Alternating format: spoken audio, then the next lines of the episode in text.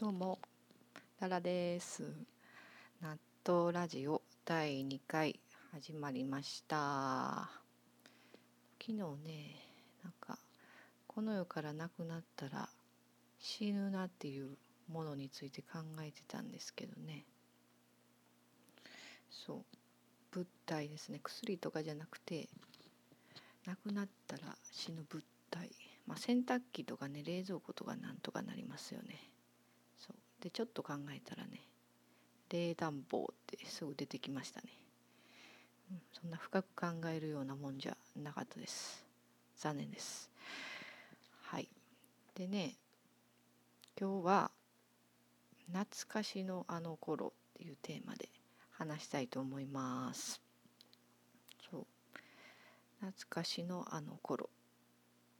まあ昭和私まあ1980年代生まれなんでそうそうそのぐその頃のね話をしたいなって思ってます。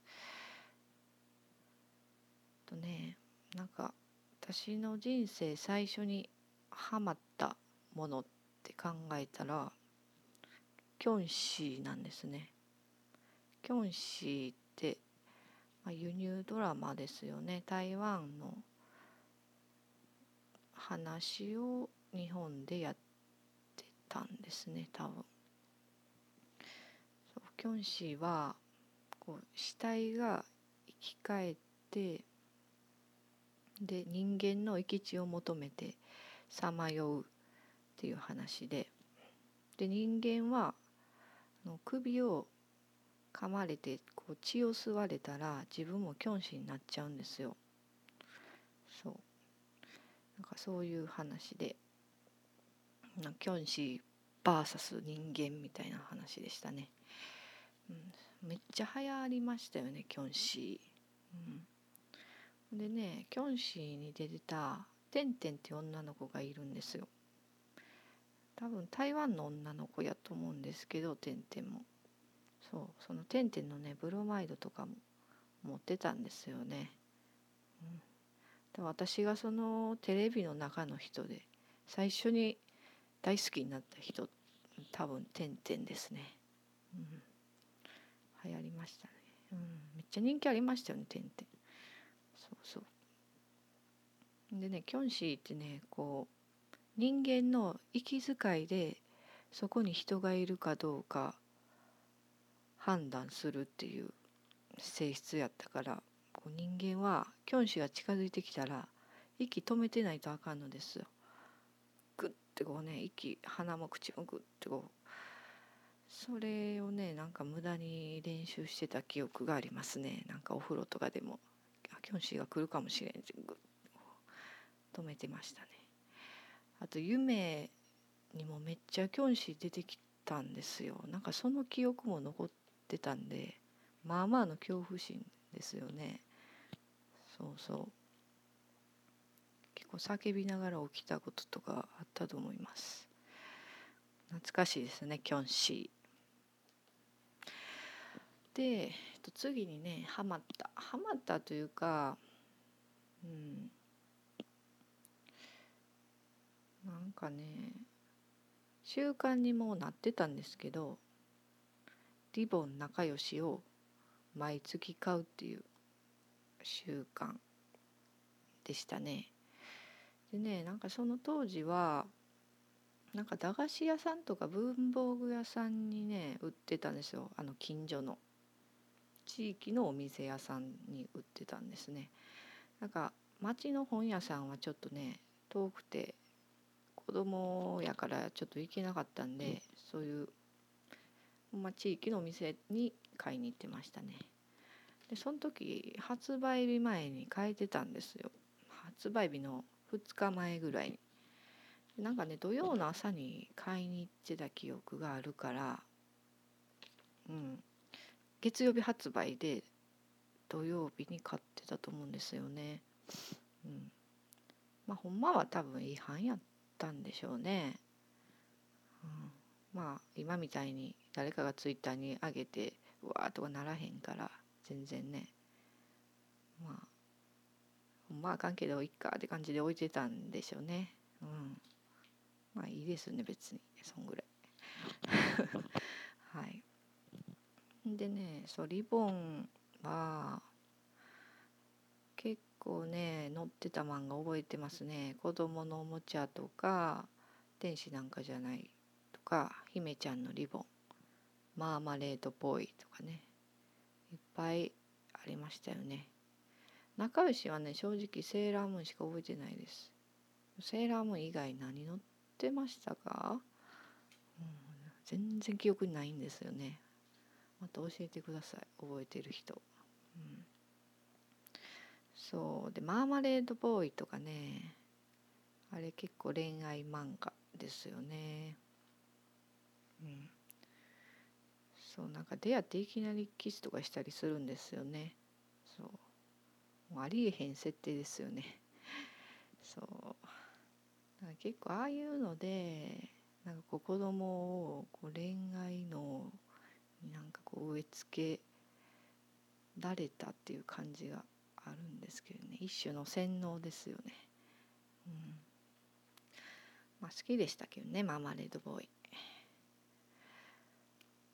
でそうセーラームーンね。セーラームーンはね結構好きやったんですよね。セーラーマーズセーラーマーキュリーセーラージュピターとかねありましたよね。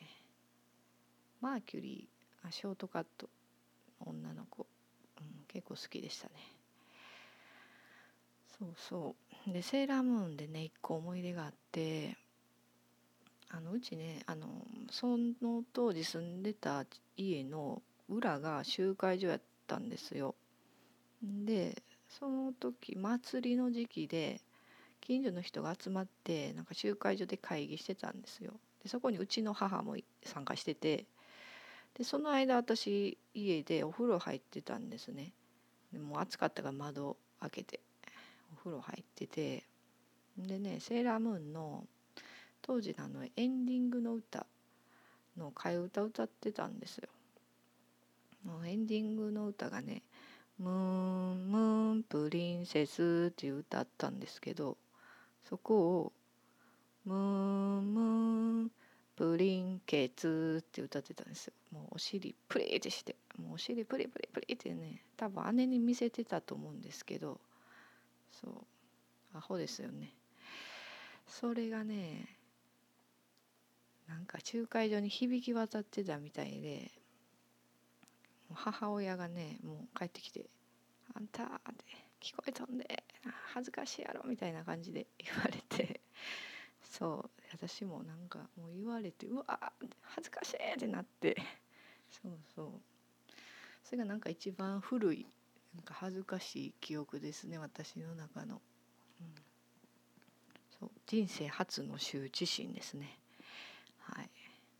羞恥心ね野久保君どこ行ったんですか？私ねたまにね野久保君のことね思い出すんですよ。野久保君元気かなって結構思ってるんですよね。そう野久保君のことはね風の頼りで聞きたいですね。元気やでって。なんかもう調べたりとかな。なんかそんなんじゃない。そんなんじゃないんです。はい。それでねあとねちょっと時系列がバラバラになるかもしれないんですけど山田かつてないテレビってありましたよね。あの山田邦子となんかもう一人女の子と出ててもうバラエティーですよね思いっきり。その時山田邦子がめちゃくちゃ人気者やったんですよね。うん、そうそうそれでなんかねめっちゃ毎週見てたなって記憶ありますね。「愛は勝つ」って歌ありましたよねそれもめっちゃ流行った歌なんですけどそれの替え歌で「愛はチキンカツ」ってあったんですよ。そのね替え歌をめっちゃ歌ってた記憶ありますね。ちょっとねその「愛はチキンカツ」の歌詞をねちょっと思い出したいなと思って調べてたんですよ。心配ない唐揚げ君のお餅が誰かに豆腐明日がきつねうどんとかね。こんにゃくとかそうめんとか豚汁。そう。そんなんがねいっぱい出てくるんですよ美味しいもんがね。そう。こんなんもう好きにならんわけないですよねそうそれをねめっちゃね歌ってた記憶がありますね。なんか今もそんな感じのね替え歌はら流行ったらいいですよね。なんかみんなめっちゃ喜びそうですね。でそうまたリボンの話戻るんですけどそうマーマレードボーイ、まあ、天使なんかじゃないとかもね結構ねそう濃い記憶なんですけどまあ漫画も買ってたしね。そう。でマーマレードボーイとかも高校生の話じゃないですか。高校生のもう青春の話ですよね恋愛とかね。そう。それでねなんかもう異常に高校生活にね憧れを持ったところがあって。うん。もうなんかすごい妄想してましたね。もう高校生になったら彼氏ができて告白とかされてみたいな。そんなんばっかり考えてましたね。そう。でも小学生でねなんかそんなキスとかそういうのになんかめっちゃ興味とかあったらもうほんまけしからんって感じですけどね、うん、もう自分が親やったらもうそんなばっかり考えとんちゃうでって言いたいですよね。そうそう。でもねそうあの時そうすんごい憧れ持ってたんですけどあの時のね自分にねちょっと言ってあげたいですね。何にもないですよ。って安心してください。何にもないですよって。言ってあげたい。そう。ほんまね何もなかったんで高校生の時。そうそう。まあね人によってはもう高校生とかもうほんま青春やったわって人いっぱいいると思うんですけど。私違うんですね。そう。私の青春はもうちょっと後やったんで。そうそう。あの時の憧れてた気持ち消化されなかったよ。そうそう。うん。でもなんかね楽しかったですね。そういう妄想とかしてたんはね。うん。そう。懐かしいですね。なんか当時の思い出とかあったらまた教えてください。そうでまたこの懐かしシリーズを続編をするかもしくはまた別の話をするかそれはまた次回です。聞いてくれてありがとうございました。さようなら。